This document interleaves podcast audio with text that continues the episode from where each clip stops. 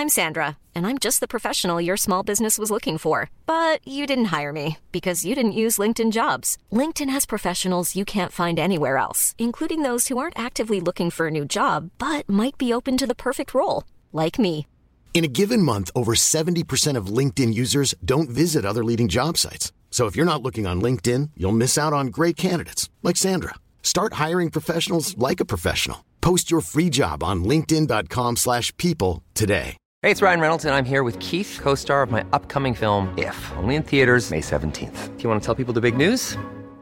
All right, I'll do it. Sign up now and you'll get unlimited for $15 a month and 6 months of Paramount Plus Essential Plan on us. MintMobile.com/switch. Upfront payment of $45 equivalent to $15 per month. Unlimited over 40 gigabytes per month. Face lower speeds. Videos at 480p. Active Mint customers by 5/31/24 get 6 months of Paramount Plus Essential Plan. Auto renews after 6 months. Offer ends May 31st, 2024. Separate Paramount Plus registration required. Terms and conditions apply if rated PG. Questo è Schiaffo al volo, puntata numero 29 di questa seconda stagione. Io sono Simone Eterno, sigla. Un altro puntatone con Jacopo e Simone, conoscenza e passione messa a disposizione. Non c'è niente di eterno, ma Rafa sembra tonico, vi diamo il benvenuto, Principato lo Monaco. Eccoci qua Jacopone, domenica 23 luglio 2023, ore 23.00, nel segno di MJ, Michael Jordan, 23, o di Marco Materazzi se preferisci, al mondiale 2006. No, subito. Ma perché tu non hai questa connessione, no, col calcio, cioè ce l'hai ma ti ho dovuto trascinare qua, me lo ricordo, nell'estate del 2021, perché sennò di tu solo la Roma. Una volta non era così. Delle pause. Citazione questa non me la trova nessuno. Che settimana è stata, Jacopo? Come che settimana è stata? E dimmelo tu. Non so, io sono stato ad Hollywood. Tu dove sei stato? Anche tu? Io no, sono rimasto qua. Beh, un po' di Hollywood c'era, dai. Sì, un pochino. Me ne vado ad Hollywood. Voglio ritornare a fare cinema. Che volendo si potrebbe entrare di nascosto e andare a dormire in quella specie di tendone. Però sì. Ci sono le telecamere. Sì, se ci sgamano è un disastro. Però sarai tentato. Ti pignora. Più che altro perché c'è l'aria condizionata nel tendone di Whoopi. Esatto. Non stiamo impazziti, sapete tutti che siamo in modalità vacanziera e sapete anche che Jacopo Lo Monaco è vicino di casa di una superstar hollywoodiana, Whoopi Goldberg. Che non c'è, però siamo stati invitati a Villa Whoopi. Quando è che era? 2 giorni fa? Sì. E niente, quindi abbiamo cenato a Hollywood. Con un VIP. Però non si può dire molto chi. Molto meno VIP. Vuoi dire chi? Cioè magari no. Lui non vuole essere citato, infatti. È appunto per Ma quello. Poi è più bello, lasciamo questo alone di mistero alla gente. Però a casa... questo VIP, dopo aver cenato con noi, quest'oggi è volato a casa di Julian Lennon. Basta, finiamo qua.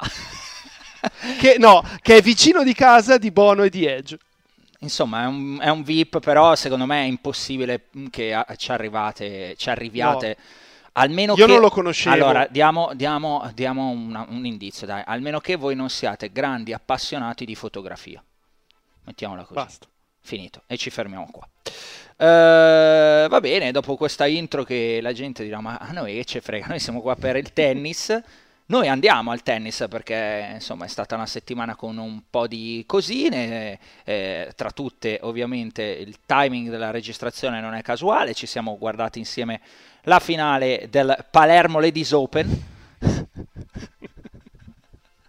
Proprio così? Esatto, e... il sorriso non è per il Palermo Ladies Open né niente, per il torneo di Palermo, ecco, il WTA di Palermo tra Jasmine Paolini e Chiang Yuan Zheng. Direi che poi ci sono le notizie di, l'ho pronunciata sicuramente male, la Zheng. Poi prima devi dire il cognome, dicono.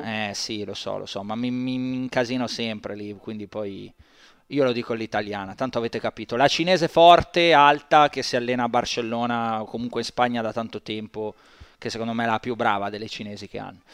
Poi ci sono stati gli ATP 250 di Båstad di Gstaad, parleremo un pochino di tutto, direi. Jacopo, dai, incominciamo proprio da Palermo. Allora, Paolini che perde la finale dopo un secondo set in cui si era data una scossa, o meglio già se l'era data a inizio, anche a metà del primo set, quando insomma era andata sotto subito 3-0, ha trovato il modo di rientrare, ha vinto la tennista che tira più forte. Non solo. Sì. Dimmi la tu. Tennista anche che ha più fisico, perché quelle palle di dritto alte davano fastidio alla Paolini, che nel secondo set è riuscita ad allungare maggiormente gli scambi. Poi è stato cruciale quel secondo game infinito che le ha permesso di breccare l'avversaria, e la Zheng tutto sommato staccato. Sì, ha staccato un po' la spina, ha commesso ancora più errori, però era quasi sempre lei a decidere l'esito dello scambio. La Paolini faceva veramente fatica a comandare il gioco, e poi l'è scappata subito via nel terzo, probabilmente si è anche un po' demoralizzata, lasciata andare, sì, perché non sapeva esattamente cosa fare per mettere in difficoltà la Zheng, che ritengo, un po' come mi sembra di capire tu, valga di più, sì, per me della forte sua classifica mondiale. Però ecco, queste pause con una giocatrice più forte di Paolini probabilmente non se le può permettere, forse è quello che ancora le manca per fare il salto. Cosa pensi, Jacopo? Sì, sembra un po' acerba a momenti, e quindi non è mica un dettaglio da poco. No, però effettivamente se migliora può tranquillamente pensare di arrivare tra le prime 10 al mondo. Quella addirittura 10? Sì. Perché è completa. Anche un buon servizio, deve variarlo un po' di più. E il rovescio è buonissimo, il dritto è altalenante, si muove bene, ha fatto anche qualche bella palla corta, tra l'altro. Sì, deve giocare partite. Io mi ricordo, insomma, che era una che quando ho visto per la prima volta mi ha fatto impressione, ho detto questa mi sembra forte, cioè, ed è un prodotto su cui per la prima volta in Cina hanno provato a fare qualcosa di diverso, cioè anziché portare qualcuno di là e allenarla di là, l'hanno lasciata venire di qua, nel senso in Europa, a vedere cosa succede.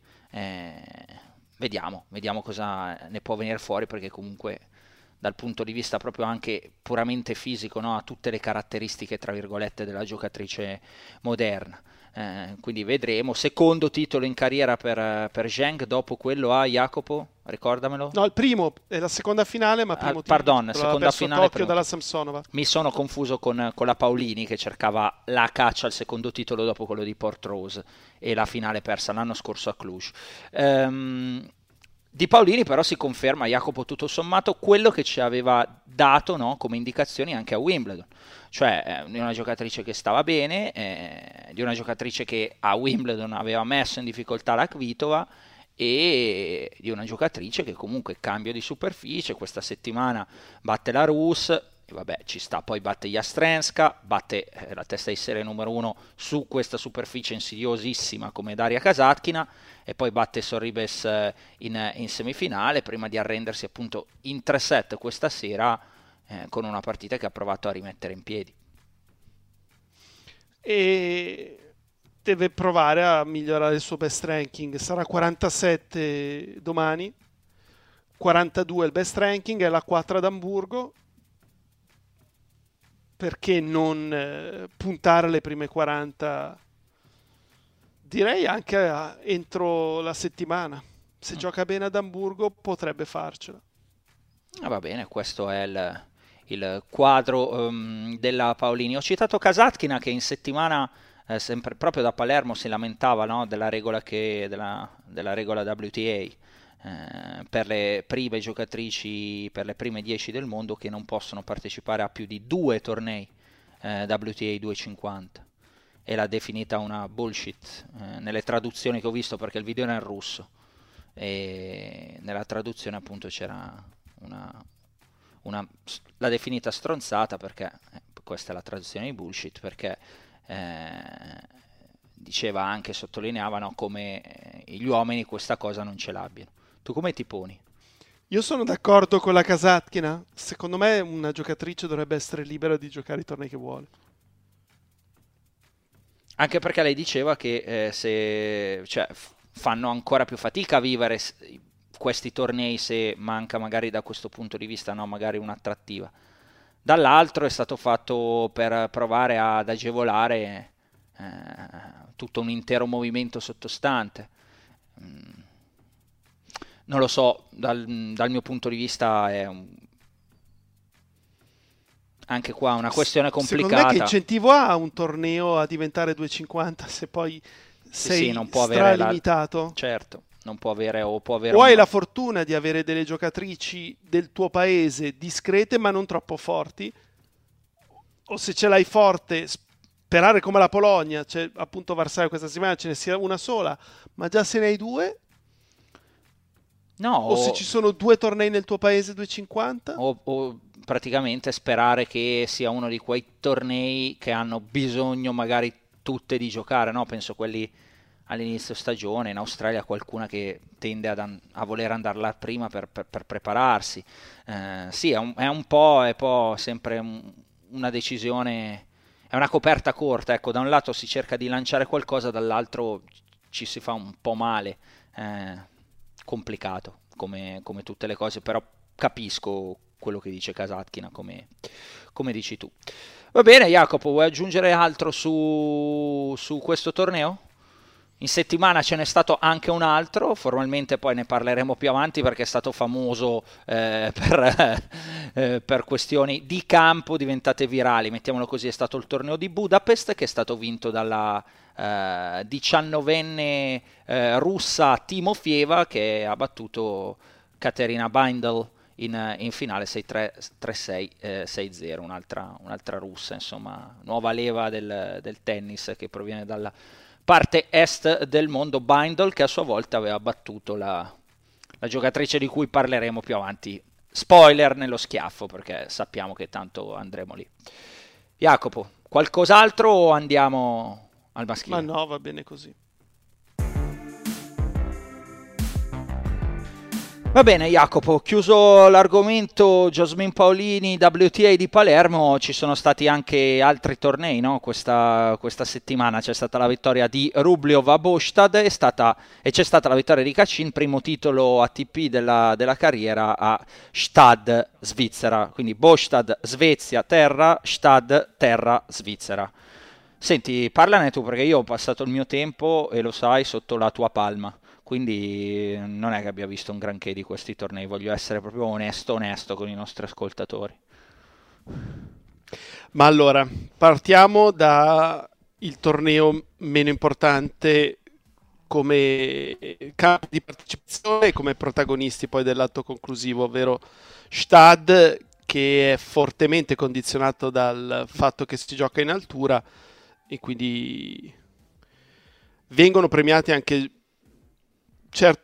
certi tipi di giocatori in alcune circostanze. Quest'anno alla fine sono arrivati due terraioli non fortissimi che però hanno giocato particolarmente bene questa settimana. Io sinceramente pensavo vincesse il torneo Ramos perché l'ho seguito sin dal primo turno e ha battuto al terzo Fognini, poi ha giocato molto bene con Sonego e soprattutto con Kecmanovic in semi aveva dominato, così come ha dominato il primo set di oggi, vinto 6-3 ma poteva anche essere più netto, e invece in avvio di secondo set si è perso e ha ridato fiducia a Cachin, che rimane un giocatore che non trovo particolarmente impressionante, non credo possa diventare un giocatore da primi 30 per esempio, almeno per quello che vedo io, però meritatamente poi ha vinto la partita, che sembrava avere in pugno quando ha preso subito un break di vantaggio nel terzo. Ramos è rientrato, però poi è arrivato il break decisivo nell'11° gioco. Ti dico questo di Cachin perché non ha nessun colpo che dici con questo colpo ti fa veramente male, il dritto è buonino, il rovescio a me sinceramente non piace più di tanto, ha una discreta prima di servizio, forse la cosa migliore che fa è la palla corta e difendersi, però cioè nel tennis di oggi o ti difendi in maniera spettacolare come fa Medvedev, ma se basi molto del tuo gioco sulla difesa è difficile emergere. È dura. Senti, ma cioè, il mio, oltre al fatto che questa settimana sono in vacanza qui, insomma siamo qua uno di fianco all'altro, è anche legato a una sensazione personale, cioè io questa la trovo la parte dell'anno più noiosa, e meno queste settimane tra Wimbledon e il ritorno vero, no? sul cemento americano, quindi con Washington e poi non mi viene, il Canada e poi c'è Atlanta, poi tornei un po' meno importanti, esatto, cioè è rispetto all'Open del Canada e poi Cincinnati. Queste due settimane dove ci sono appunto questi vari Båstad, Gstaad, e c'era Kitzbühel e Amburgo, e per quanto Amburgo sia l'anno scorso abbia dato Alcaraz, Musetti, e o lo stesso Mago l'anno scorso abbia dato Sinner a Alcaraz in finale, cioè, e per quanto Rublev Ruud sia una signora finale, no? a Båstad, visto che ha iniziato a parlare di Gstaad, ma poi saremmo arrivati anche qua, cioè la trovo proprio una parte dell'anno che mi stimola a zero. È una sensazione mia personale, ce l'hai anche tu o no? Sinceramente a me non dispiace, anche il fatto che si dia l'opportunità a giocatori che preferiscono la terra battuta al cemento di provarci ancora? Sì, di prendersi dei punti. Però cazzo, Jacopo, è da febbraio che giocano sulla terra battuta se vogliono. Cioè, perché ma se anche inizia... cemento, se vogliono, se giocano tutto l'anno, tranne il periodo quasi... ok, però è da gennaio che si gioca su cemento. Se non ci fosse questa opportunità... Una volta c'era anche qualche torneo a settembre, c'era Palermo, c'era Bucarest. E la rende un pochino più equilibrata come stagione il fatto che ci siano questi ultimi tornei sulla terra, altrimenti sarebbe veramente troppo ed esclusivamente cemento. No, non lo so, non è che non voglia cambiare idea, è che mi dà proprio l'idea di una cosa conclusa, no? Cioè la terra è conclusa a Parigi e punto, e si finisce lì, e poi c'è questa brevissima stagione sull'erba, e poi c'è il cemento americano, e poi c'è la stagione indoor. Mi sembra un ritorno agli inizi, che poi, ripeto, il campo di partecipazione tutto sommato è anche buono, perché se la tua finale è Rublev che vince a Monte Carlo e Ruud che fa finale a Roland Garros, non è male. O comunque, come era successo l'anno scorso a Umago, adesso dubito potrà recapitare di avere Alcaraz Sinner, ecco, a Umago, però qualche volta viene fuori qualcosa di interessante così. È proprio una sensazione mia di, sì, tu stai prendendo punti qua, però non so come spiegarla, cioè non sono punti di, tra virgolette, valore. Non voglio convincerti, era proprio una chiacchiera fine a se stessa. No, lo capisco, però alla fine... possono essere 1000 punti. Ah sì, ti ricordi? Che fanno la differenza per andare a Torino. Perché ti ricordi l'anno di Ruud? Esatto. Decide di non andare alle Olimpiadi, fa 7,50 tra Kitzbühel, vinse Båstad e Gstaad, forse non si giocavano nella stessa settimana, 2 anni fa, insomma c'era stato un piccolo cambiamento, visse un altro 2,50, 2,50 più 2,50, 7,50, e fece i punti per andare a Torino. Sì, certo. No, ma contesto proprio quello. E poi comunque quello che dicevi tu, no? Ricordi in un'altra puntata, sempre riguardo a questi tornei, o in generale a tornei con una disparità di classifica. L'avevamo parlato di campo di partecipazione. Sì. Ne avevamo parlato a inizio anno con... l'indoor europeo e proprio chi giocava in Sud America sulla terra battuta, e se guardi Båstad in Svezia con Rublev, Ruud e Cachin, Ramos a Gstaad, c'è una bella differenza. La quinta testa di serie a Båstad era Zverev, 21 al mondo. La prima testa di serie a Gstaad era Bautista, 23 al mondo, però alla fine della settimana prendi gli stessi soldi e gli stessi punti. Per non parlare di Newport, dove l'ottava testa di serie è Muté, che è 71 al mondo. E la finale è Mickelson, che... Mannarino. L'erba, sì. Newport, ultima chance per gli arbivori. Giusto per mettere i puntini sulle anche lì. Torniamo a ripetere un discorso che avevi fatto, no? Ci sarebbe bisogno di reintrodurre... Perlomeno di dare dei bonus. Dei bonus, esatto. Vabbè, scusa, abbiamo divagato subito, poi penso vorrei parlare di Rublev, Ruud. Sì, beh, è stato un bel torneo quello di Båstad, perché insomma i semifinalisti Musetti e Serundolo, quindi un bel valore di torneo. Alla fine sono andati in semifinale la 1, la 2, la 3, la 4 e Zverev, che era la 5, ha perso da Rublev, quindi anche lui ha mantenuto fede al proprio pronostico. Rublev se l'è vista davvero brutta. L'unica partita in cui ha rischiato tanto è stata con Serundolo ieri, perché oggi sì, il primo set al tiebreak, ma era avanti lui, poi è rientrato, ma alla fine lo ha dominato il tiebreak, così come ha dominato il secondo set.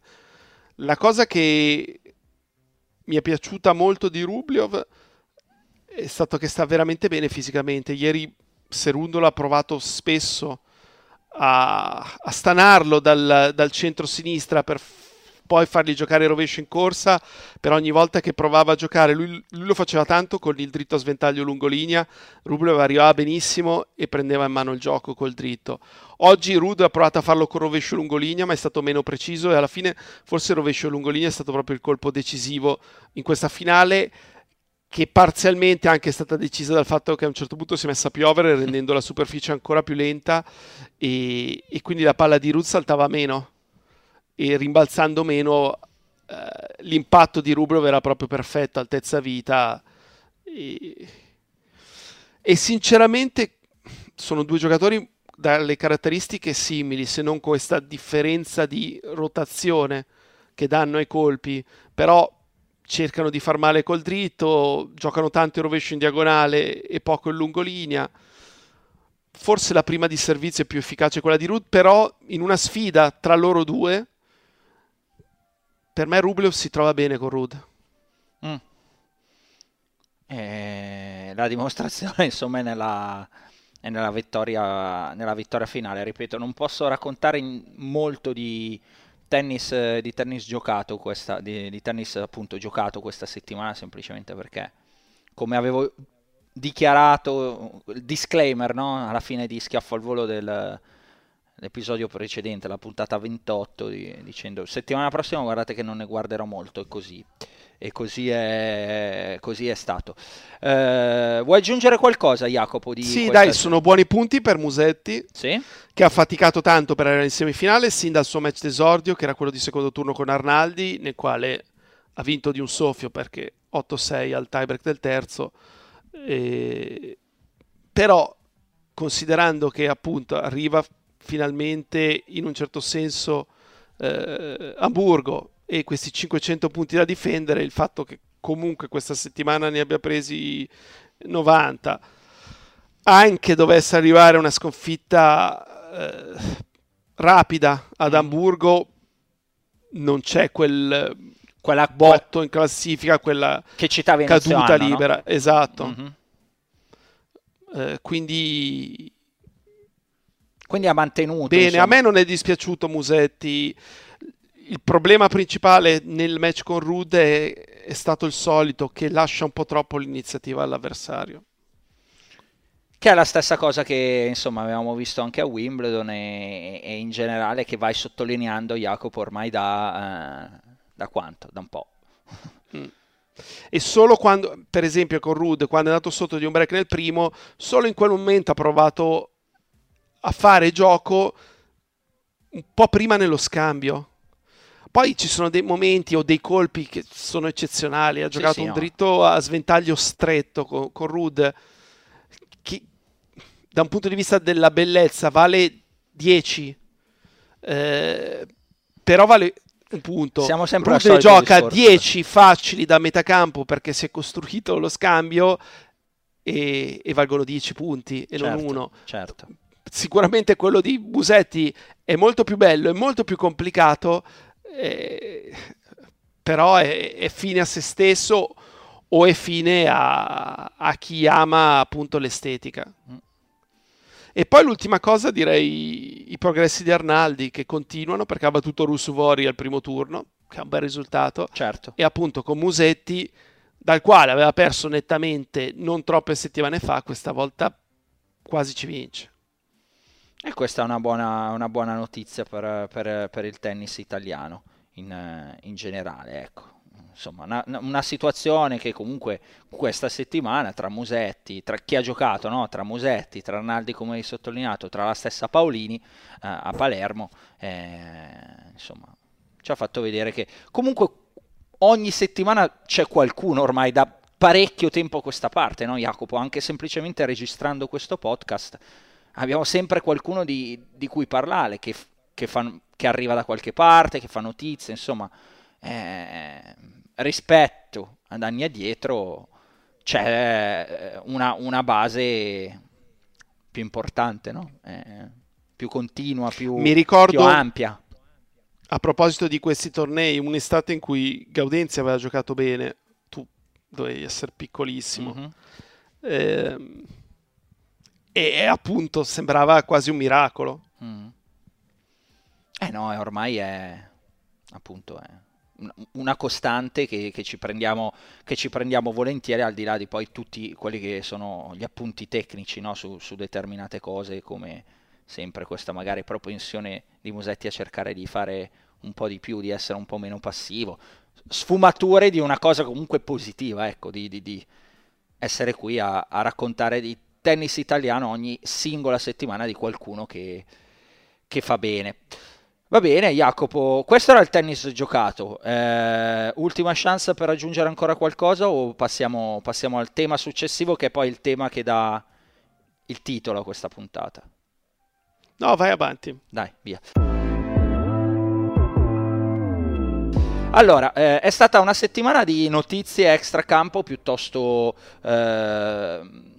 importanti. Ne ho presa una perché continua ormai a ricorrere e ho detto portiamola Jacopo nel podcast, perché secondo me vale la pena per tanti che non sanno le regole bene, per spiegarla prima di tutto, raccontarla e poi discutere assieme. Penso che possa essere uno spunto interessante, che è il tema doping nel tennis e squalifiche legate al doping. Perché?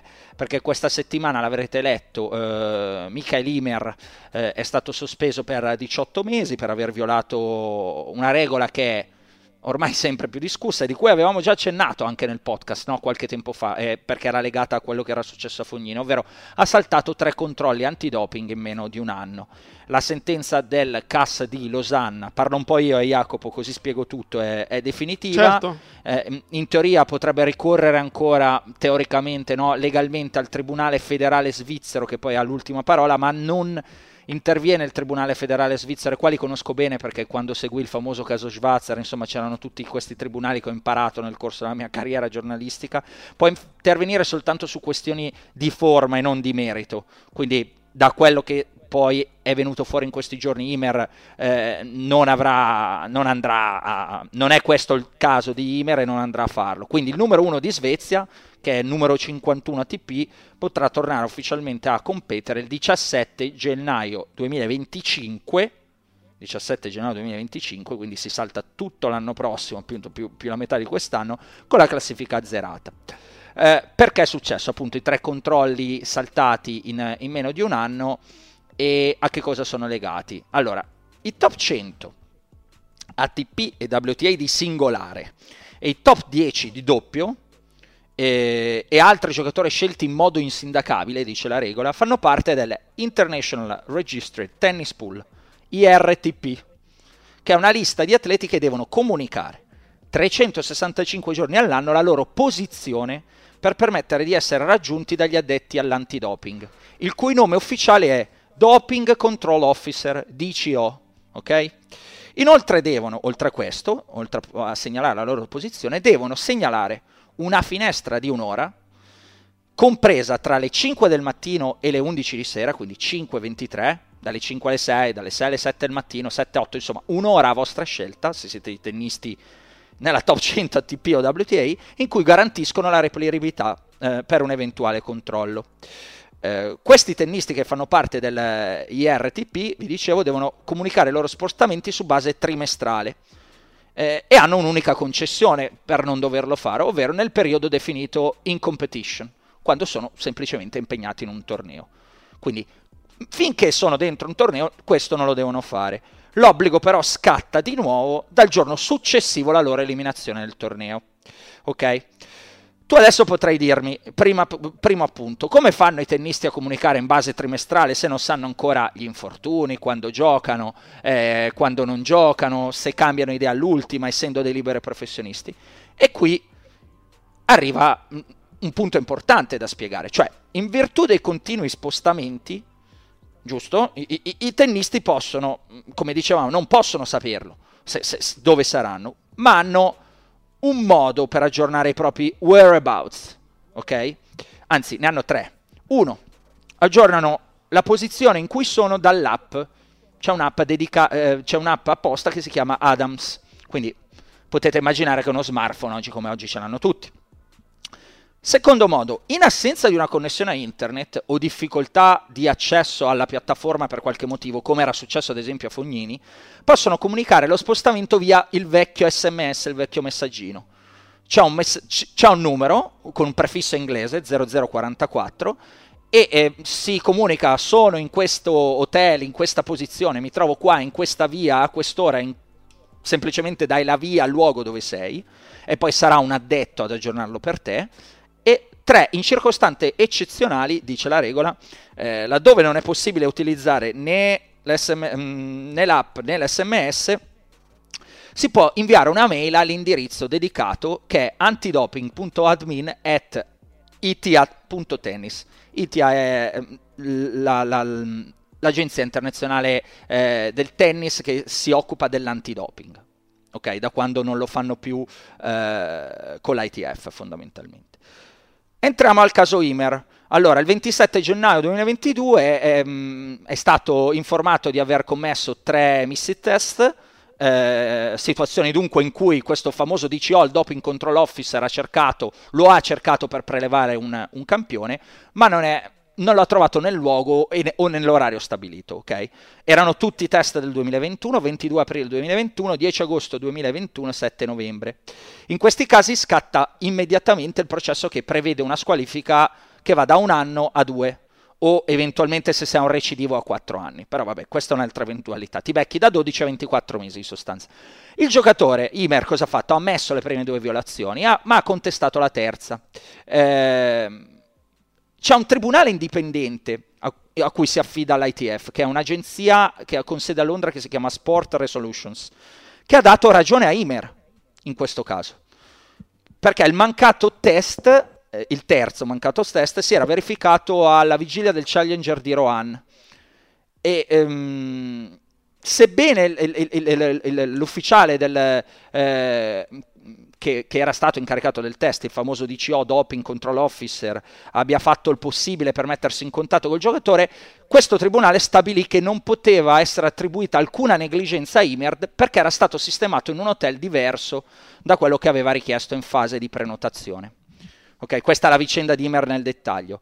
Il discorso è che il suo agente, che è la persona che Ymer aveva preposto ad aggiornare whereabouts, non aveva ricevuto la notizia del cambio d'hotel e quindi non l'aveva segnalata.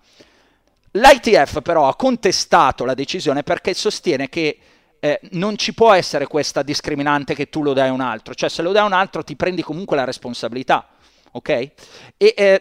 Contestando questa decisione l'ha portata al CAS di Losanna, che gli ha dato ragione. L'udienza si è tenuta il 25 aprile, il collegio ha stabilito che Ymer è colpevole e che diciamo, l'errore è suo perché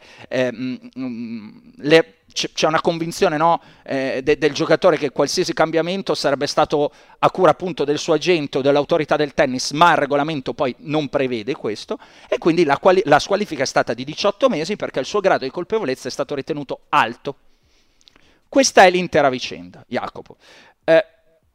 Apre, siccome non è il primo caso, perché c'è Ymer, c'è Brooksby che si trova in una situazione di fatto simile, c'è stato il caso recente di Fognini, ci fu il caso della Cornet, ricordi di qualche tempo fa, che non sentì il citofono. Cioè, no, non funzionava il citofono. Non funzionava il citofono, esatto. Era Rune che ha detto un'altra volta che invece non l'aveva sentito, eccetera, eccetera. È un argomento che è attuale e che sta, tra virgolette, dando fastidio, chiamiamolo così, a molti tennisti. Questa è una prima parte della discussione che voglio portare, perché ho parlato tantissimo. La seconda è che questa squalifica di 18 mesi è spesso superiore a gente che poi avevano effettivamente beccato positivo a un controllo. Come ti poni tu su questa questione, Jacopo? E anche su, ecco, i giocatori che la stanno soffrendo particolarmente tanto. Poi ti dico la mia. Ma intanto è da un po' di anni che c'è questa cosa, quindi i giocatori dovrebbero anche essere abituati. Inoltre sono loro a decidere l'orario in cui debbano venire quelli che controllano di doping, perché mi ricordo Murray postare un video che erano le 6 del mattino che le avevano tirato giù dal letto, però basta mettere le 7 o basta mettere le 8 e il problema non si pone. Capisco che non sia sempre facile, e posso anche capire che a volte c'è un imprevisto e ti potresti dimenticare, però potrebbe essere buon uso la sera prima di addormentarsi controllare se sei a posto per il giorno dopo, perché soprattutto quando sei più giovane magari esce, vai in discoteca e incontri qualcuno o qualcuna e quindi prevedevi di dormire in un posto e magari dormi in un altro. Sì, va bene, ci può stare. La stai mettendo con che si divertono tutte le sere, poi non succede. No, non tutte le sere, no, però certo, una sera all'anno magari succede, non a tutti, ripeto. Mm-hmm. Ma anche fosse, è sempre una sera all'anno, non sono tre. Cioè, tre mi sembra anche abbastanza equo, soprattutto nel momento in cui, esatto, in cui sei a rischio, cioè già per due volte non c'eri, la terza non può accadere, non deve accadere, e soprattutto non deve essere una persona anche che gode del tuo 100% di fiducia a farlo per te, devi essere te, perché alla fine ci rimetti tu. Sono super d'accordo e non sono per nulla d'accordo con chi invece sostiene che sono norme troppo severe. A parte che è vero, il tennis è una delle più ferree da questo punto di vista. Penso che sia un sistema che, per quanto ne abbia beccati pochi, evidentemente in qualche modo funziona. Poi potremmo aprire tutta un'altra serie di discorso sul doping, no? Stiamo sul sistema. Numeri alle mani sono piuttosto pochi quelli poi effettivamente beccati, quindi tutto sommato viene da pensare che funziona e che sia comunque una cosa seria, perché se tu hai ogni giorno una potenziale mannaia di un controllo ti prendi un bel rischio. Trovo appunto che le polemiche che si stanno creando intorno, cioè con i giocatori che tra virgolette piangono, no? Avevo letto una dichiarazione, adesso vediamo se la trovo, di Rune, di Ruud che aveva detto magari dai disponibilità a un orario, poi ti chiama un amico per andare a cena fuori, devi dire no perché devi aspettare l'antidoping, oppure capitano che ti chiamino dicendo che hai 5 minuti per raggiungere un determinato posto. Però cioè, mi viene a dire che sono oneri e onori, no, di fare il tennista professionista, Jacopo. Non è che gli si chiede l'impossibile, cioè non gli si chiede di puntare la sveglia ogni giorno alle 6:30 e fare la tangenziale ovest di Milano al mattino per andare a lavorare per 35 anni nello stesso posto per uno stipendio da 1.600 euro al mese.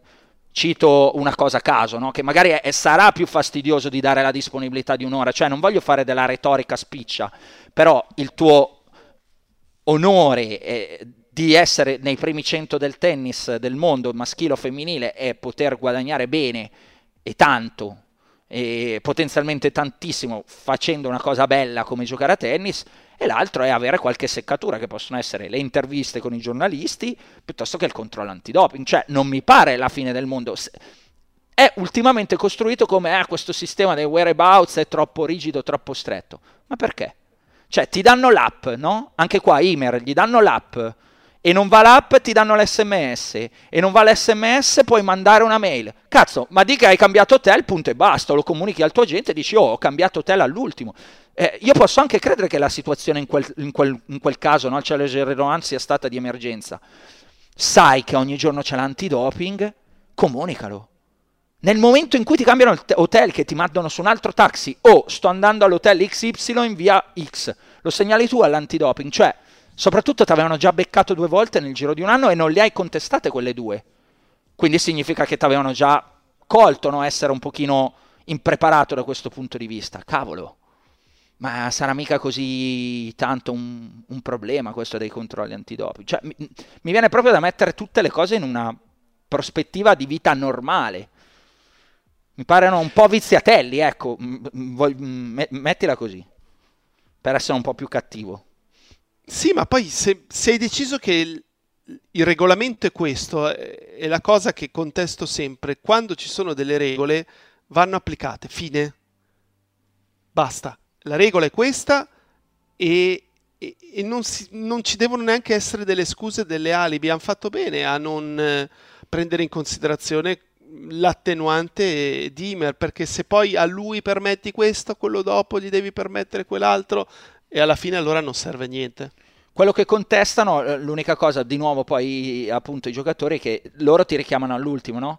Ti danno quei 60 minuti, provano a suonarti al citofono, tu magari non ci sei, poi quando mancano 3 minuti ti dicono "Oh, hai 10 minuti di tempo per presentarti qui". Però anche in quel caso tu avevi detto che ti saresti trovato in quel posto lì e cavoli, fatti trovare in quel posto lì. Cioè, fanno come quando prendi un appuntamento. Ma certo, no? Cioè, se io prendo un appuntamento e dico che ci vediamo alle 16, poi non avviso nemmeno se all'ultimo momento succede qualcosa e non ci posso andare o ritardo. Cioè, alla fine è educazione in un certo senso. Certo, e io direi che, aggiungo che Murray, che tu dici lo vedi alle 6 del mattino tirato giù, è l'orario migliore, perché mal che vada ti svegliano 1, 2, 3, 4 volte l'anno quando ti fanno i controlli, no? Reali. Però tu sai che a quell'ora lì tendenzialmente stai dormendo, metti tra le 5 e le 6... che tendenzialmente stai dormendo in quel posto, ovunque tu sia. Ma perché non puoi mettere le 7 del mattino? Ma sì, no, in generale, no, metti un orario presto, che sai che sei in casa, che stai facendo colazione. Non penso che vadano ad allenarsi alle 8. Esattamente, o tra le 5 e le 6 stai sicuramente dormendo, se ti arrivano e ti suonano, o poi ti chiamano al telefono agli ultimi minuti, dicono "Dove sei?". "Ah, scusa, non ho sentito il telefono". Cioè, c'è un modo tranquillo, senza farla sembrare questa cosa enorme che tutti stanno facendo sembrare, e per evitare di beccarsi 18 mesi di squalifica da pollo assoluto, in questo caso come Ymer, perché i primi 2 neanche li contesta. 18 mesi di squalifica, Ymer rientrerà che avrà 26 anni, no? Ha tutto il tempo per rifarsi la classifica, perché ripartirà da zero, perché a 26 ormai sei tranquillo, no? Però cioè, è proprio da polli. Quindi non, sì. L'ho portata perché ho letto, ripeto, tante cose in giro del fatto che si discuta su questo. Cioè, voglio dire, no, ma rendiamolo più leggero, diamo più possibilità. Ma più di così un sistema per essere democratico cosa deve fare? Ti danno 3 chance di aggiornarlo. C'è un'app, c'è l'SMS, cioè hai morto il telefono in quel momento lì e ti attacchi 5 minuti dopo alla presa e lo fai. Mandi l'email da un telefono di un altro, ti segni l'indirizzo, cioè hai veramente tutti i modi del mondo per evitare di farti cogliere in castagna. Cioè bisogna essere bravi per farsi andare a cogliere così, oppure semplicemente hai qualcosa da nascondere. Adesso non so se sarà il caso di Ymer, però cioè, sono 2 le cose, perché se no davvero non si scappa. Va bene, vi avevo portato, ci tenevo a portarlo nel dettaglio perché poi tante volte passa e non è chiaro proprio tutto il meccanismo, no? Che spero di aver riassunto nella maniera più chiara possibile, con tutte le opzioni e possibile per i giocatori, e in particolare anche per il caso di Ymer. Sarebbe interessante avere un giocatore da questo punto di vista per chiedere. Io mi ricordo che anni fa chiesi a Seppi quante volte era stato controllato a sorpresa in un Australian Open, lui mi disse 7 in un anno. perché ci fu la cosa che Djokovic fu controllato solo una volta, no? Che una volta venne in un anno l'antidoping, e ricordo questo aneddoto perché andai poi da Seppi e gli dissi: Djokovic è stato controllato una sola volta l'anno scorso, per curiosità tu quante volte sei stato controllato? Seppi fece una faccia per dire: cavoli, solo uno? No, io 7.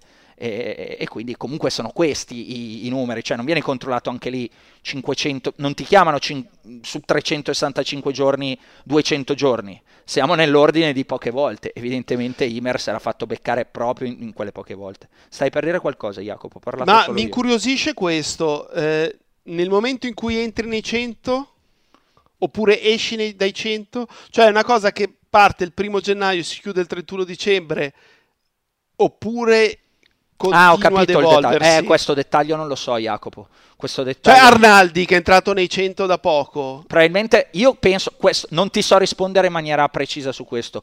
Penso che sia automatico, cioè entri nel 100 e automaticamente, finché sei nei 100, ti chiedono... Cioè, a lunedì guardano chi è entrato nei 100, no? Di settimana in settimana, e questa agenzia che se ne occupa, ITA, dice: devi iscriverti obbligatoriamente, essendo entrato nei 100, a questa piattaforma. Penso sia così. E poi nel momento in cui esci dai 100 ce ne sono anche altre a campione, dice la regola. Ecco. Però su quest'ultima parte, ragazzi, non prendetela così come l'ho detta, perché non ho la certezza. Non so se poi invece viene fatto a fine anno questo nuovo conteggio e viene detto: sì, da qui in poi, dal 1° gennaio, tutti voi siete stati parte dei 100, verrete e non verrete controllati. Io penso che semplicemente sia di settimana in settimana. Entri nei 100 e in automatico ti dicono: congratulazioni, no? Ti dà il trofeino ATP.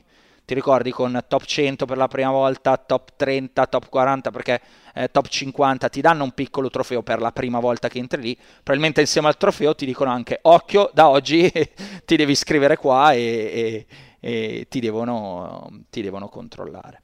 Va bene, questo era il caso Ymer. Poi in termini di attualità, di notizie legate al tennis, questa settimana, Jacopo, ce ne sono state tante. Ti ho sentito sbadigliare, ti ho annoiato con la mia storia sul tennis. No, sì, perché sì, avevo fatto da poco un power nap, un doppio power nap. Sì, e quindi sei ancora sbadigliante. No, c'è stata potenziali ancora guai per Zverev. Che un tribunale di Berlino potrebbe condannare, no, Zverev a una sanzione di 400, leggevo 80.000 euro, per lesioni personali nei confronti dell'ex fidanzata Brenda Patea, che poi è la ragazza da cui ha avuto la bimba 2 anni fa ormai. Si aggiunge, diciamo, a quelle che furono poi dal punto di vista legale soltanto chiacchiere mediatiche, perché le accuse, no, di Olga Sharipova, ricordi, ne avevamo parlato anche di quello, che furono raccolte appunto da Ben Rothenberg, all'epoca al New York Times, ma su un altro magazine, non ricordo per la precisione. Da lì poi forse non... The Racket o Slate, forse su Slate, non ricordo, vabbè. Lì poi non si trasformò mai in denuncia. Qua c'è stata una denuncia, si è tramutata in una richiesta di ordinanza penale da parte dell'ufficio del pubblico ministero di Berlino. La notizia ufficiale, perché l'ha data la TV tedesca RTL tramite un portavoce del tribunale, senza specificare poi che ci siano sanzioni immediate, appunto, e che il pubblico ministero in sostanza però ha ravvisato, diciamo così, indizi sufficienti per chiedere la sanzione. Poi se dovesse mettere questa ordinanza, Zverev dovrebbe pagare questa cifra, oppure allo stesso tempo potrebbe presentare un ricorso entro 2 settimane. Comunque questa è una notizia dell'extra tennis, mettiamola così. Oppure vuoi cose più gossipare, come il fatto che Shapovalov abbia chiesto alla... fidanzata tennista, mi sfugge il nome, di sposarlo, ci sono le foto sui social. Si è sposata Petra Kvitova, invece anche lì ci sono le foto sui social. Lo vedi, no? Il periodo è questo qua, gente che si sposa, notizie del resto, poco tennis giocato. Questa settimana qua alla fine, vedi, anche i tennisti la percepiscono così. Miriam Bjorklund, bravissimo, Miriam Bjorklund, sei andato a pescarla. Non mi vuoi dire niente su tutte queste cose? No? Shapovalov che si sposa? Contento lui, a me sembra un po' giovane. Però se sono così convinti entrambi, sposatevi. Va bene, ok, non mi sembri carichissimo sulla questione. No, non sono pro matrimonio sotto i 30, sinceramente. Invece magari... Che domanda mi fai, Jacopo? Ti sembra pro matrimonio? No, perché sennò... No, però nella, magari... nella mia vita personale, no? Cioè, la conosci ormai un pochino, quindi... No. Magari dici, cavolo, però mi sarei potuto sposare. No, assolutamente... mai avuto tanti rimpianti, ma sinceramente proprio questo neanche un po'. No, ma magari si trova una stabilità, una maturità che può riflettersi anche dentro un campo da tennis. Giovanissimo, però l'abbiamo visto sposarsi, no? Fritz, ad esempio, ti ricordi quanto? Difatti quanto è durata? Infatti. Poi tutte e due fanno i tennisti, Schiapovalo sicuramente ha un livello molto alto, la fidanzata abbastanza alto, non alto quanto Schiapovalo, fidanzata futura moglie a questo punto, non sarà facile insomma girare per... Meno male ha detto di sì. Sì, io non sono sicuro avrei detto di sì visto il luogo dove gliel'ha chiesto, sembra gliel'abbia chiesto sul retro di una centrale idroelettrica, ma non ho capito, cioè, non era al massimo come location, a occhio, poi magari era... Magari c'era un motivo. Ah sì, perché no? Perché si sono conosciuti sul retro di una centrale idroelettrica. Chi lo sa? Chi lo sa. La stiamo buttando in cacciare, Jacopo, hai notato? La stiamo buttando in cacciare. A questo punto io ti dico, visto che la stiamo buttando in cacciare e di altro al momento non ne abbiamo, andiamo alle domande della settimana. Jacopone, le domande ce le hai sotto mano tu e quindi... Esatto. Scatenati. Quante sono prima di tutto? Che mi preparo e mi faccio un bel bicchieroccio d'acqua che fa caldo. Allora, in teoria ne ho messe da parte 4, well, però vediamo. Dai, via. Ma la prima cosa che volevo dire è che risponderò a Jacques che ha mandato una mail estremamente lunga, ben scritta, ben dettagliata, però con troppe domande o troppe considerazioni, quindi gli risponderò via mail. Ma cosa sono? Io sono curioso a questo punto perché non la saprò mai. Cosa sono? Aspetti tecnici, aspetti... Che cosa sono? Parla di Rune e il fatto che noi lo consideriamo potenzialmente più forte di Sinner. Oddio. E del fatto che lui vinca le partite tirate. Allora, l'unica premessa che faccio è che lui ha parlato di diverse partite di Rune, ma non ha minimamente menzionata, secondo me, la più importante, che è la vittoria di Bercy con Djokovic. Non perché l'abbia battuto, ma per come l'ha battuto. E soprattutto perché è il titolo più importante della sua carriera so far. Quindi, cosa alla mano, una delle partite principali della sua carriera, no? Qual è la partita più importante di Rune della carriera? I quarti con Ruud a Roland Garros, va bene, e poi la finale di un Master 1000 come Parigi-Bercy. Per quanto sia un Master 1000 per me di minor valore rispetto ad altri, lo sapete come la penso, però non è che sono moltissime le partite più importanti della carriera di Rune, e quindi come si fa a non considerarla? Va bene, andiamo avanti. Bene. Scusa, era una mia curiosità. La prima è soprattutto per te. Oddio. Ok? È di Paolo. Paolone. Paolino. Vabbè, Paolo. Lo so. Per me Paolone è Paolone la Bianca, ma non è Paolone la Bianca. Comunque sarà contento di essere citato Paolone la Bianca. Dice: ciao Simone e Jacopo, per prima cosa da appassionati di tennis, complimenti per il podcast, siete un porto sicuro. Quella. Mi rivolgo a Simone in particolare, che mi pare abbia il mio stesso problema, ovvero i talebani che seguono Sinner, che ti portano in qualche modo a ogni sua sconfitta, oltre al naturale dispiacere.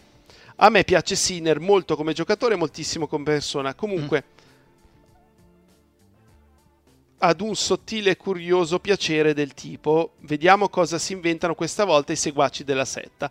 L'erba era troppo verde, la terra troppo rossa, troppo vento, non era abbastanza allegro, troppo polline, era troppo caldo. Questa era la storia di Maiovi, dove perdeva con uno che non è nato esattamente a Sao Paolo. La domanda è per entrambi: cosa ha Sinner di particolare che crea questo proselitismo intransigente e ottuso, che non esiste per esempio per Berrettini, per Musetti, o magari esiste sì, ma per i giocatori che, vincendo tanto ma non nel caso di Sinner, crea un naturale motivo di tifosi contro tifosi, Djokovic e Nadal ad esempio.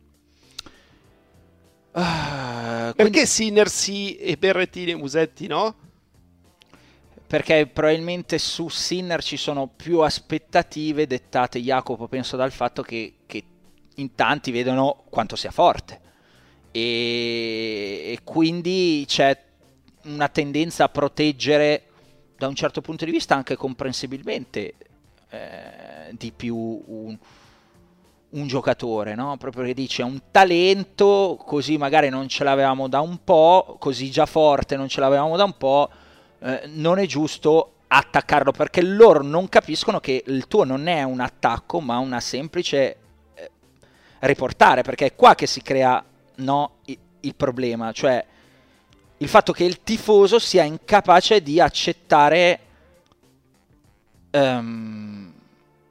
la critica, tendenzialmente il tifoso, proprio tifoso, hai capito? Cioè non ha uno sguardo critico, ha uno sguardo da tifoso, e quindi mi viene da pensare che sia questo, cioè il fatto che sia appunto più forte, quindi ci sia una fanbase anche un po' più ampia, più forte. Poi anche lì potremmo discutere, perché comunque quello che ha raggiunto per dirti Berrettini negli anni, no? Dalla finale a Wimbledon a fare 2 semifinali Slam, un quarto a Parigi, una semifinale in Australia, una a un US Open, quindi comunque a performare altissimo su tutti tutte e quattro le prove dello Slam, Sinner ancora non l'ha raggiunto. Quindi non lo so, onestamente è una domanda a cui faccio fatica a dare una spiegazione. Tu invece? Ma secondo me in parte c'è anche la voglia di avere ragione. Cioè, io tifo Sinner e ho detto ai miei amici che certo, sarà numero 1 al mondo e voglio prenderci. E tu come osi contraddirmi? Sì, però è un ragionamento molto stupido questo, no? Mi permetti? Se così fosse, non so se così fosse che... Può essere che è vero, però cioè, è una cosa un po' ottusa. Dici? Cioè, nel piccolo nostro, se a inizio anno abbiamo detto che Tiafoe entrerà nei 10, la Dadmaia idem, poi un po' li coccoliamo, li proteggiamo. Non agli eccessi di quello che leggo soprattutto, ascolto su Sinner, però un pochino sì.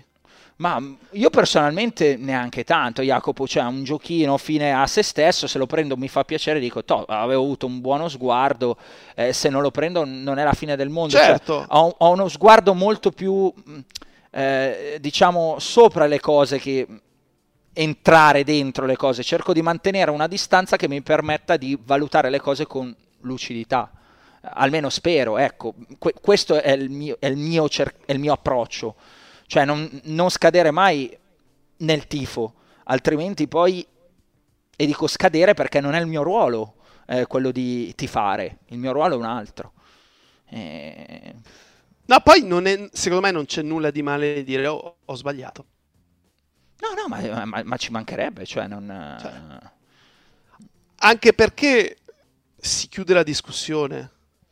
Nel momento in cui ma ci uno sono vuole discutere con te e tu dici, di dirlo, ho sbagliato. No, ma certo, ma io lo dico. Tu spesso. Cosa puoi controbattere? Niente. Finita, no? Ho sbagliato, succede, anche perché tutti sbagliano, tutti, ma proprio tutti quanti sbagliano, nessuno è infallibile sempre in qualsiasi cosa, no? E quindi, però è di carattere, cioè ci sono persone che ho sbagliato non riescono proprio a dirlo, Jacopo, e quindi per me è un grande limite. Però ci sono persone così, quindi cosa si può aggiungere? Poco, se non che comunque quello che diceva, scusa, l'ascoltatore era Paolo, giusto? Sì. che la sensazione ce l'ho anch'io che ci siano molti più talebani, tra virgolette, a protezione di Sinner. Ma ripeto, va bene così, cioè non è un problema, continuano a fare i talebani e probabilmente questo non è uno spazio dedicato a loro, perché qua non facciamo i talebani ma cerchiamo di vedere le cose più o meno come stanno, ecco, tutto lì, ognuno poi è libero di prendere altri lidi o di sentirsi raccontare sempre quello che uno vuole sentirsi dire, se si è felici lì, beh, che problema c'è? Ok, seconda domanda è di un altro Paolo. Paolo 2. Volevo chiedervi se per voi è proprio necessario cambiare le paglie ogni 7 game in tutti i tornei. Sarebbe interessante per voi un torneo in cui le palle si cambiano meno, addirittura partite in cui non si cambiano mai? Quale tipo di giocatore se ne avvantaggerebbe? Questa è più tecnica, Jacopo, vai tu. Sì, è necessario. Perché poi fai una partita dove tirano, non lo so, Alcaraz del Potro. E vedi cosa succede alle palle dopo 12 game se non le cambi, perché altrimenti diventa una sfida quasi di sollevamento pesi, cioè chi ha più forza ha più capacità a dare velocità a una palla che non va più, e quindi sì, è necessario fare 7-9, anche perché negli ultimi anni abbiamo sentito tanti giocatori lamentarsene. Le palle sono sempre meno rapide e quindi da 9 magari durano un paio di game che viaggiano come vorrebbero la maggior parte dei giocatori, e dopo 3 game già si fa fatica a farle saltare alte, che era qualcosa di cui si lamentava spesso Nadal, si fa fatica a generare velocità se non si ha particolare partenza, quindi secondo me chi gioca, tira forte e piatto avrebbe un bel vantaggio. Ecco, uno come Sinner secondo me si troverebbe bene con delle palle usate. Certo. Next. Ok, l'ultima. Non erano 4? Sì, però una più la leggo e meno mi piace. Cioè, okay. È un po' noiosa. Okay. Francesca da Parigi, che ha scritto una mail lunghissima a quale c'erano diverse domande. Io ho scelto una di queste domande. Francesca, una domanda a settimana. Però leggo anche la parte in cui parla di noi. Ci fai complimenti. Innanzitutto vorrei farvi complimenti per il vostro podcast. Te la canti sempre... e te la suoni, Jacopo? No, però è stata carina. No, stavo scherzando, vai. Vi seguo sempre, mi ha aiutato ad appassionarmi sempre di più a questo bellissimo sport. Ogni settimana è un piacere ascoltare i vostri commenti, sempre motivati con cognizione di causa. Oramai ogni volta che guardo una partita vorrei sapere in diretta cosa ne pensate di un determinato punto, game, set, eccetera. Aspetto quindi con grande attesa il lunedì per ascoltarvi. Ok. Bella domanda, che poi era l'ultima delle 3, mi sembra che avesse fatto. Più volte avete detto, a giusto titolo, che Lorenzo Musetti è un gioco esteticamente bello da vedere e che se ne aveste la possibilità andreste sempre a vedere una partita del tennista di Carrara. Per quale giocatrice vi sentireste di dire la stessa cosa? Se non vi viene in mente una giocatrice contemporanea, anche una giocatrice degli ultimi anni va bene lo stesso, così posso rivedermi le sue partite. A me, lo ripeto, posso andare subito, Jacopo? Temo che sia quella che dirò io, vai. Krejcikova. Ah, ok. A me piace tantissimo Krejcikova. Proprio la pulizia, cioè fa sembrare il tennis una cosa facile, che non è. Cioè, si vede che le esce naturale. E se sta bene, secondo me Krejcikova è fortissima. E so che magari non è un nome, io sono proprio un Krejcikovers da questo punto, perché mi dà proprio la sensazione che per lei è facile giocare a tennis, è proprio pim pim, te la fa sembrare una cavolata estrema, e mi piace proprio tanto Krejcikov. Poi quando ha avuto 1000 problemi fisici, ha giocato talmente tanto tra doppie e cose che si è maciullata, mi sa, un polso, credo, temo, e quindi sta facendo poi fatica in questi anni, però secondo me Krejcikova è bellissima da vedere quando gioca bene, che è tutto a posto. Io ti dico Muhova, che in un certo senso ha delle caratteristiche simili, perché varia, perché viene avanti, perché sa fare un po' tutto. Secondo me i colpi, per mio gusto estetico, sono più belli rispetto a quelli della Krejcikova. Quelli della Krejcikova hanno delle aperture troppo ampie, però sono gusti. Sì. E quindi avrei detto lei. Del passato? Beh, Robertina Vinci. Sì. Non ti soddisfa la risposta, Roberta Vinci? Guarda che poi glielo dico. Non sono un grande amante del back, quindi. Non sei un grande amante del back. No, però no. Proprio per le variazioni, ecco, negli anni in cui Roberta, insomma, ha scalato un po' la classifica, quando giocava bene era proprio bella da vedere, insomma, sono cose tecniche, no? Ti faceva vedere già un po' di cose diverse rispetto a quello che era il trend avviato da un bel po' di tirare sempre forte da fondo. Ok. E la tua, scusa? Le mie sono troppo, in un certo senso, anzi senza un certo senso, sono legate però alla questione estetica. Sì, e vai, perché Robertina anche lei è legata alla questione estetica. No, ma non tennistica. Ah, vabbè, allora se la butti così è certo che Anna Kurnikova o, esatto. Cioè, o la stessa, o la Sabatini o Maria Sharapova, sai che con le siberiane ha un certo feeling, quindi un anno mi ricordo che avevi tirato fuori Sofia Zuk, no, nome importante se la vuoi buttare sulla pura estetica, campionessa Wimbledon Junior 2017, una cosa del genere, mai più arrivata, adesso fa l'influencer di fatto a Miami per chi la segue. Volevo dire una cosa, no?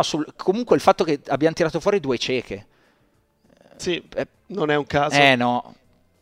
Ne avevamo già parlato anche qui, ma vale la pena sottolineare, perché se non è Kvitova è Mukova, se non ha Mukova è Krejcikova, se non è Krejcikova è stata, vabbè, anche la Pliskova che non è mai riuscita a vincere uno slam, e Jacopo dice non è un grande fan, però comunque è una giocatrice di determinate capacità e determinate classifiche, piuttosto che se non è Pliskova è Vondrousova, cioè guardate quante sono già adesso, ci sono state nel passato, cioè veramente evidentemente una scuola eccezionale di tennis femminile, di capacità di tirare su ragazze forti e tante e anche diverse nelle loro poi singole caratteristiche, no? Cioè giocano bene tutte, ma poi ognuna con le sue caratteristiche, e quindi sì, vabbè, mi è piaciuta la domanda di Francesca da Parigi. Le altre due non si possono fare, visto che ne mancherebbe una, vabbè, dai. No, perché adesso ho detto che era meno bella e quindi quindi scoccia. Si offende. Va bene. Jacopo, domande finite? Dai, andiamo e mi prudono le mani, lo schiaffo della settimana. Io penso che chi mi segue su Twitter sapesse già dove andassi a parare, Jacopo, e quanto è successo al torneo. Ma poi in tanti proprio lo richiedono, vogliono sentirlo. Sì, vogliono proprio sentire un bello shock. E a gran voce ovviamente lo schiaffo arriva a Marissa Chiara Toth, numero 548, tennista ungherese, che durante la partita del torneo appunto WTA di Budapest giocava con Shuai Zhang sul 5 pari, insomma succede il fattaccio, l'avrete sicuramente quasi seguito tutti, l'avrete visto tutti perché è diventato un articolo virale in sostanza a ogni latitudine, avrete visto il video su Twitter, per quei tre che magari non l'hanno visto se lo vadano a cercare, insomma c'è una palla palesemente buona di Zhang che viene chiamata fuori. La giudice di sedia, che è la francese Morgan Lara, dice che quella palla... Lara, probabilmente sì. Dice che quella palla in realtà è fuori, se vi guardate il segno non so come faccia a sostenere questo, morale la Zhang dice ma vieni a rivedere un attimo questa cosa. La simpaticissima Marissa Chiara Toth va lì e cancella il segno. Ma non lo cancella subito? Lo cancella un po' dopo, sì. Ma oramai la decisione è stata presa. Vabbè, comunque finisci. No, finisco che va a cancellare poi questo segno e niente, parte il dramma della Zhang, che comunque già nelle scorse settimane, insomma, aveva avuto un lutto, si era detta in un periodo particolare, vabbè, questa è comunque vita privata che poi in qualche modo entra in campo, morale si ritira e stringe la mano comunque alla giudice di sedia e va a stringere la mano all'avversaria che le esulta in faccia, e quindi... Allora, lo schiaffo enorme va alla Toth, perché fa una cosa brutta per me, una cosa non sportiva, so già che magari adesso andrei a difenderla in qualche modo, e lo schiaffo va alla giudice di sedia perché si deve mettere degli occhiali, e lo schiaffo va ancora poi di nuovo alla Toth, che 2 giorni dopo, insomma, dopo il polverone mediatico, fa un video di scuse che non so se ti ricordi, Jacopo, c'è stato quel periodo dei primi anni 2000 in cui, successiva alla caduta delle Torri Gemelle, insomma l'attacco terroristico eccetera eccetera, che c'è la guerra ai talebani, e a proposito di talebani, e ogni tanto catturavano qualche europeo eccetera eccetera, e c'erano quei video, ti ricordi, dove li sgozzavano. Cioè prima leggevano un comunicato, no? E poi venivano tipo sgozzati, li mandavano, mi ricordo, ad Al Jazeera o queste cose qua, e poi venivano censurati. Mi ricordo che ne girò uno in versione non censurata su internet, io andavo ancora alle superiori, però insomma mi rimase impresso. Ecco, arrivo al dunque, perché ho citato questa cosa. Le scuse della Toth mi sembrano quando i talebani facevano leggere ai prigionieri che avevano catturato, prima di sgozzarli, un comunicato in cui si convertivano, insomma, in cui davano la versione dei talebani e poi venivano uccisi. Ecco, l'ha detto con quell'enfasi lì, credendoci in quel modo lì, la Toff, quindi la pezza peggio del buco, quindi schiaffissimi, piovono. Ora vai, scatenati e dimmi perché, se per te non è schiaffo, se non è allora schiaffo. No, voglio chiederti a proposito di quest'ultima affermazione, secondo te è stata spinta? Sì, ma evidente. Oppure, ma certo, perché poi è stata criticata da tante giocatrici. Sì, sì. Oppure cercato di mediare pensando, ok, io poi con queste ci devo giocare, se mi devono odiare tutte. No, secondo me è stata proprio la WTA a dirglielo. Sì, secondo me sì. Non avrò mai la controprova, quindi la mia è soltanto una sensazione. Però credo che la WTA ha fatto, a fronte di quanto è successo, perché è una storia diventata virale ovunque, no? Perché comunque il classico articolo che ti fa fare un sacco di click sullo stesso sito di Eurosport, vedevo, è stato uno dei più visti, ok? E ha visto quanto era diventata globale questa cosa, e quante giocatrici che attualmente fanno parte o facevano parte abbiano criticato questa ragazza per il gesto veramente poco sportivo. E quindi ha provato a mettere una pezza dicendo vediamo se riusciamo a salvare così. Lei legge questo comunicato e francamente, ripeto, per me la pezza è peggio del buco, tanto vale a non leggerlo. Dimmi la tua, se sono stato troppo cattivo, vai, scatenati. Parlo sempre io. Che la colpa è dell'arbitro. Uh-huh. È io ho schiaffeggiato anche lei. Giudica la palla fuori, ma la palla è buona. Certo. E quella palla, sinceramente non capisco come possa averla vista fuori, cioè è mezza riga, non è di quelle palle che possiamo discutere per un'ora e tu mi dici c'è spazio, io dico per me non c'è spazio, quello è faccio fatica a considerarlo un errore, sinceramente. Non si può sbagliare una palla del genere, se sbagli una palla del genere non è cambia il tuo mestiere. Esatto. Io nel fatto che abbia cancellato il segno l'ho visto più un basta, adesso giochiamo, perché per la Toff c'era tensione, perché non ha mai vinto una partita nel circuito, giocava in casa, e tutto sommato non so se l'abbia fatto con questo proposito, però cancellando il segno nel momento in cui la Zhang cambiava campo, almeno non lo vede più, perché secondo me lei l'aveva già vista che era buona dall'altra parte della rete, ma nel momento in cui andava a vederla da 1 centimetro, secondo me impazziva. Sì. Però io non credo l'abbia fatto per bontà, come stai dicendo tu. Però era cioè non ho visto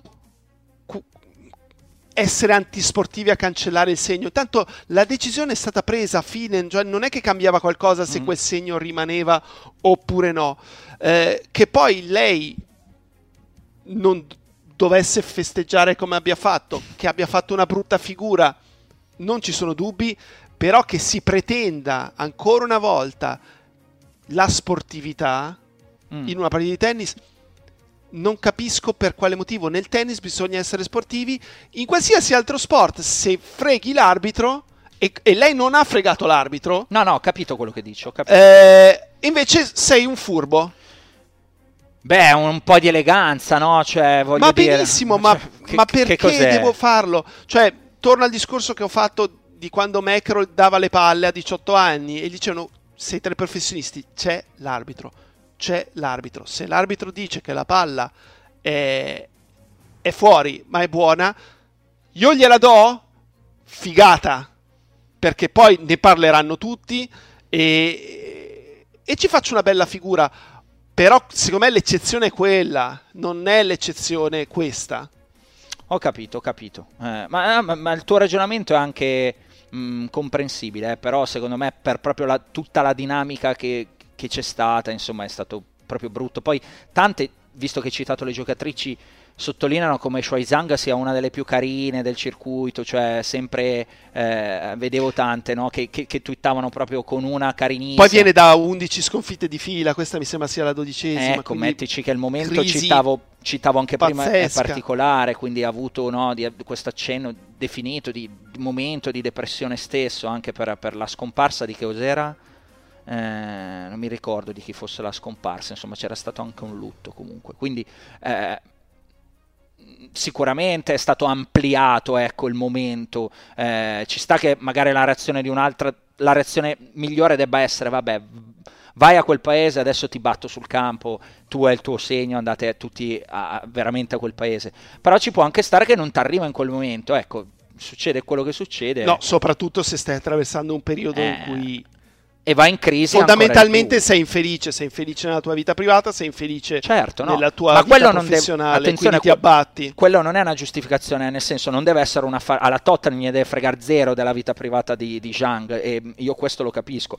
Però insomma cancelli il segno, e in più c'è stato sto furto, e poi quando ti stringe la mano gli alzi le braccia in faccia, fai un po' schifo, dai. Sì, sì, però a me, no, cioè io non giustifico lei.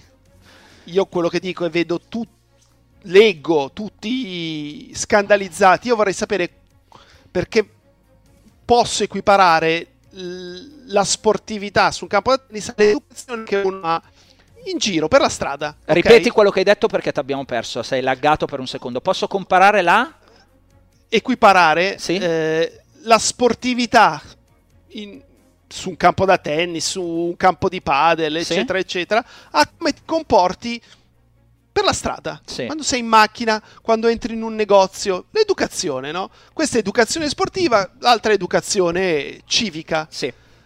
Quante volte ti ringrazia qualcuno in macchina che lo fai passare e non dovresti? Io lo faccio sempre. Quante volte vai in negozio e c'è quello che ti prova a fregare e passare davanti? Ah, quello sì. Evidentemente non popolano Twitter tutte queste persone, perché no, quelli che su Twitter sono tutti bravissimi, educatissimi. Bravo, va bene, questa cosa finale comunque la posso accettare, questa postilla qua la comprendo, ecco, la capisco. Jacopo, il tuo di schiaffo?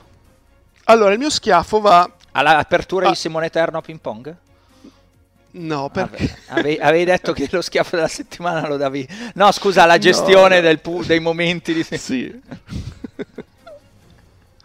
Simone al massimo regge 3 colpi, al terzo deve tirare un missile. Che entra o esca non ha importanza, l'importante è sfogarsi. Lui avrebbe bisogno di un non cambio palle. No, la mia va al settore femminile della Federazione Italiana Tennis. Oddio. Perché? Io pensavo che questa consuetudine fosse superata. Lo è nel maschile, nel femminile ho saputo questa settimana che non è così. Sto parlando del fatto che quando c'è una giocatrice under promettente viene convinta ad andare a allenarsi a tempo pieno nel centro tecnico, che in questo momento per quanto riguarda il femminile mi pare sia Formia? Potrei sbagliarmi. Foligno? No, Foligno no. No, ok. Forse Formia, o forse Latina. Comunque sia, se tu fai questa richiesta a una giocatrice la cui famiglia magari non è miliardaria, è ovvio che ti dirà di sì, perché non ha più nulla, non ha più spese. Le viene dato un fisioterapista per 12 mesi, certo, comunque si allena tutti i giorni, però così la strappi probabilmente ha un allenatore che la segue da diversi anni, con il quale sta ottenendo risultati, perché sennò non avrebbe suscitato il tuo interesse. Sì. E spesso anche controvoglia, perché lei vorrebbe restare nel suo circolo, i genitori gli dicono se vuoi provare a fare la professionista, giustamente vai là. Ma non giustamente, perché a 16 anni secondo me non è giustamente. Secondo me però se giustamente non, a 16 anni è... Quando, Jacopo?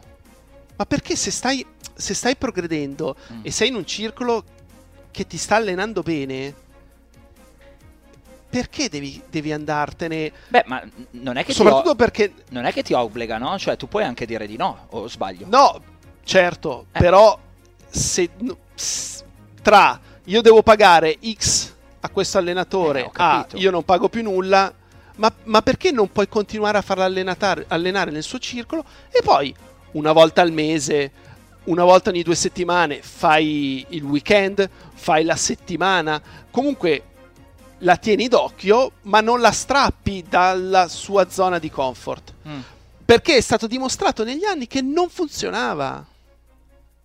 Però qual è la soluzione, Jacopo? Perdonami. Quello che ho appena detto. Cioè, ci sono 20 giocatrici di interesse nazionale del 2008, okay, e noi le seguiamo, le aiutiamo, perché comunque ricevono dei contributi dalla federazione, però sta cosa che devi venire 12 mesi a allenarti da noi non deve più esistere. Posso contestartelo? Sì, sì. Te lo contesto perché non c'è, secondo me, una formula corretta a questo. Cioè, magari una si trova male, ma magari una invece si trova bene. Magari, hai capito, è l'ambizione di una che dice ok, sto facendo un salto in più e qui ho la sensazione che adesso devo fare questo sacrificio, no? Ci sono la scuola francese. Ma è un salto nel buio, eh? Ma certo, ma tu vuoi perché fare tu vai a allenarti in un posto, Jacopo, nuovo. Però se vuoi fare il professionista, a un certo punto... Ma stai facendo già il professionista. Il salto nel buio lo devi fare. Il salto nel buio lo devi fare, arrivi a un punto in cui c'è una rottura comunque con quella che è la vita, tra virgolette, normale di una teenager di 16 anni. Ma perché devo andarmene dal mio allenatore? È questo che contesto. Perché la federazione che ci mette i soldi, in questo caso, dice mi sembri forte e provo a guardarti io, perché reputo di avere probabilmente... Non sempre così, però mezzi e possibilità superiori per provarti a fare un salto di più. Ma tu pensa al maschile, quale giocatore ha fatto questa strada, ha preso questa strada e è diventato forte? Nessuno, sono tutti team privati, è vero anche questo, nessuno. Però io anche capisco, cioè mi metto dall'altra parte, la federazione, cioè cosa deve fare per... Continuare a aiutarti economicamente, ti dà le wild card e ti segue, ti tiene lì, comunque... Fai parte del suo gruppo, che può essere, ripeto, un gruppo di 10 ragazze, 15 ragazze di quell'anno, e ogni X mesi, visto che comunque sta investendo su di te perché ti dà i contributi, ti chiama e dice fammi vedere come stai giocando adesso, su cosa state lavorando, come state migliorando, e c'è questa collaborazione tra federazione, quindi tra allenatori, preparatori atletici, fisioterapisti e il gruppo di lavoro della giocatrice. Secondo me è una soluzione migliore, soprattutto fino a una certa età. Poi quando sei maggiorenne, in teoria dovresti già essere professionista e decidi tu cosa vuoi fare. Sì, mi hai citato anche un'età che comunque non è più... Cioè se me lo dici su una ragazzina di 10-11 anni io sono d'accordo, 16 se vuoi farla... A 16 anni hai comunque... Vai a scuola, i tuoi amici lo so, però, ti Jacopo, spostano in un posto. A 16 anni c'è anche Mira Andreeva, cioè se ti guardi in giro nel mondo, hai capito? Ma lei è già professionista, appunto, lei è già arrivata. Appunto, no, era per dire che a 16 anni forse una federazione ti guarda e ti dice ok, proviamo a vedere se riesci a fare questo salto, perché reputo di avere strutture e... tecnici, con tutto rispetto, adesso io non so neanche il caso che tu stai citando, no? Penso sia un caso, visto che lo stai portando così.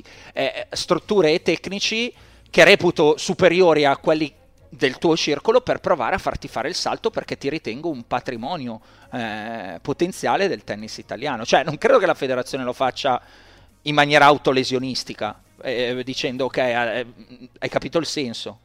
Capisco, però... Non hai un esempio degli ultimi 20 anni di questa cosa che funziona. Ha funzionato. Adesso io onestamente non ne ho. Mi fido di te, se me lo dici. Cioè, mi fido. Ma mettiti anche nell'ottica dell'allenatore. Cioè, questo magari si fa un culo, ha fatto dei sacrifici pazzeschi, finalmente riesce ad avere una ragazzina di prospettive internazionali, arriva alla federazione e la porta via, ti passa un po' la voglia, allora dici io faccio le lezioni alla signora dalle 9 della mattina alle 20 di sera, prendo 50 euro all'ora, quello che è, e chi me lo fa fare? No, chiaro. Va bene, è comunque un aspetto, rispetto alla fine il tuo schiaffo, cioè, ci mancherebbe, e ha dato comunque uno spunto di discussione anche quello. Va bene Jacopo, lunghi anche oggi, direi appuntamento a settimana prossima, io sarò tornato nella calura, tu sarai ancora qua dalla tua bella isoletta. Good job by you. Good job by you. Ciao.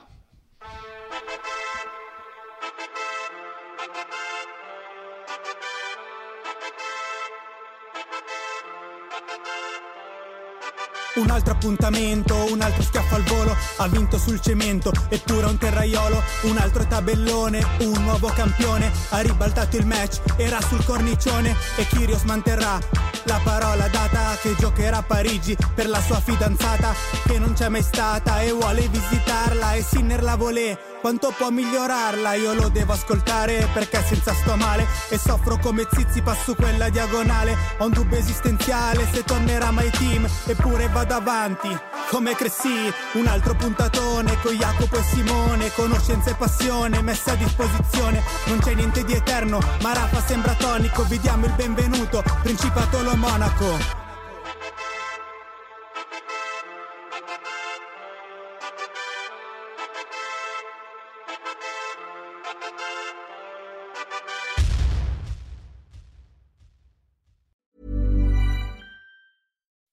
When you make decisions for your company, you look for the no-brainers. If you have a lot of mailing to do, Stamps.com is the ultimate no-brainer. Use the Stamps.com mobile app to mail everything you need to keep your business running with up to 89% off USPS and UPS. Make the same no-brainer decision as over 1 million other businesses with Stamps.com. Use code PROGRAM for a special offer. That's Stamps.com, code PROGRAM.